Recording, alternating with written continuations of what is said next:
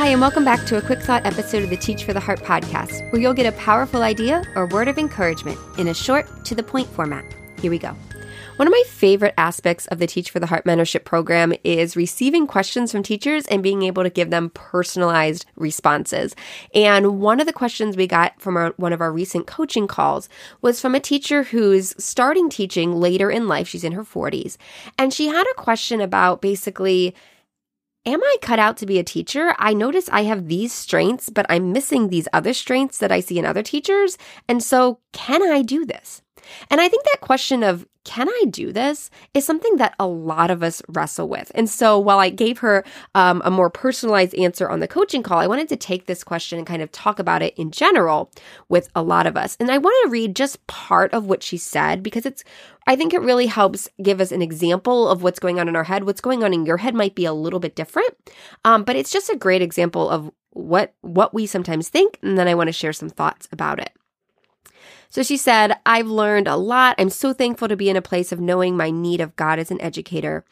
Everyone I know thinks I would be a great teacher, but it's been humbling to discover that in order to use my potential strengths, she says, I'm good at flexibility, creativity, reflectiveness, and even temper, emotional intelligence, I need to develop things that I am not strong in. She says, I'm not strong in organization, minute detail, consistency, firmness. She says, I'm a little scared. I don't have what it takes. And I guess I need some reassurance that someone like me can do this. Someone that isn't that stereotypical, super organized teacher with a strong voice and who just seems to know what to do in any given situation. So I have a few thoughts that I hope will be an encouragement to you and that I've shared with her already. The first thought is this: God has given each of us unique strengths. And comparing our strengths with the strengths of a different teacher, or our weaknesses with the weaknesses of a different teacher, is rarely helpful, because we do need to recognize God has given us different gifts. And there are things that you can do as a teacher that the teacher next door can't. That's not their strength. But there's, conversely, things that the teacher next door is really great at that you're never going to be great at. It's never going to be your best thing. And so I think recognizing that right off the bat is super important, to recognize that we have different strengths, we have different abilities, just like our students do, right? And so we should all be leaning into our strengths. And when we develop our teaching style and our classroom management style and all these things, we can take into account the fact that I'm really good at this. And so my classroom is going to be really strong in this. There are some weaknesses we have to compensate for and work around. I'm not saying just ignore our weaknesses, but just recognize we all have different strengths, and that's good. If we all have the exact same strengths, students would learn the same thing in every class. They would have the same, they would obviously wouldn't learn the same subjects, but you get what I'm saying? Like, the fact that we have different strengths enables us to help students in different ways. And so it provides them a better, well-rounded education overall. And so embrace that. The second thing I wanted to point out, though, about this is when we look at teachers that seem to have it all together. They have the voice, they have the authoritative presence, they have, they always seem to know what to do, they're perfectly organized, they've got it all together. That did not happen on day one. I can almost guarantee you. So if you are a first or second year teacher, comparing yourself to a 5 to 10 year veteran teacher that seems to have it all together and saying, man, I'm not like them. Not true. You're not like them. The reason you're quote unquote not like them is because you're in your first and second year and they're in their 5th year, 7th year, 10th year, 20th year. Okay.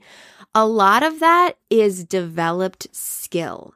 It's not innate personality. Okay. I really believe the things that you have to be a teacher are care for your students. If you don't care about your students, you're going to have a tough time. Another thing you have to have is a passion to teach. If you don't really want to be a teacher, you're probably not going to stay a teacher long term, because it's just a tough profession that requires you to really have a passion for it. Apart from those things, I can't really think of anything else off the top of my head that I'm like, you have to have, okay?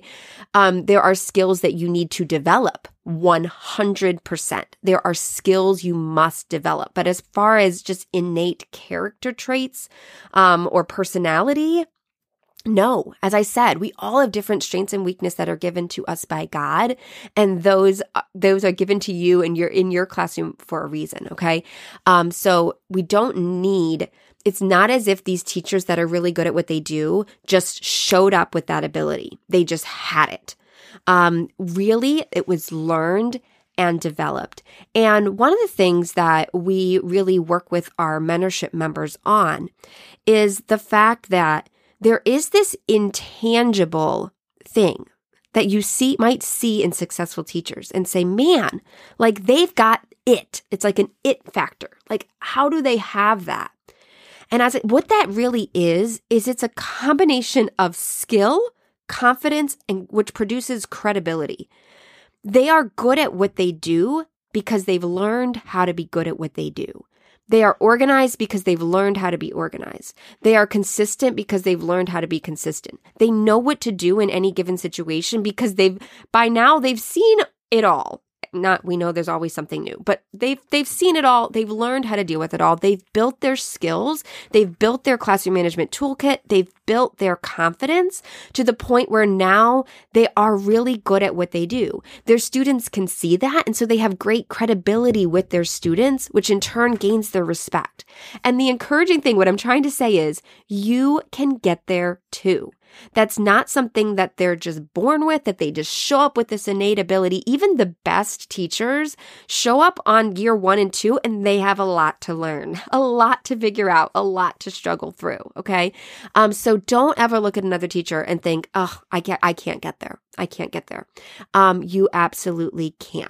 As I said, your classroom will look different than theirs because you have different strengths and different weaknesses than them, but you can get to that point where you are confident, where you know how to handle situations, where your classroom runs smoothly. Organization is definitely something that can be learned. All of this can be learned. And if you're saying, Linda, that sounds amazing, help. How do I learn all that? We would love to help you in the Teach for the Heart mentorship. That's what it's all about. You can get more info at teachfortheheart.com/mentorship, but we also have a free training that starts to teach you some of these skills and then tells you more about the mentorship that you can get. It's called How to Reduce Disruptions Without Yelling, Begging, or Bribing. And you can get it at teachfortheheart.com/free. Go to teachfortheheart.com/free, and you can sign up for that training there. Well, thank you guys again so much. I look forward to speaking with you again soon. In the meantime, keep growing, keep trusting. God has put you where you are, and you really are making a difference.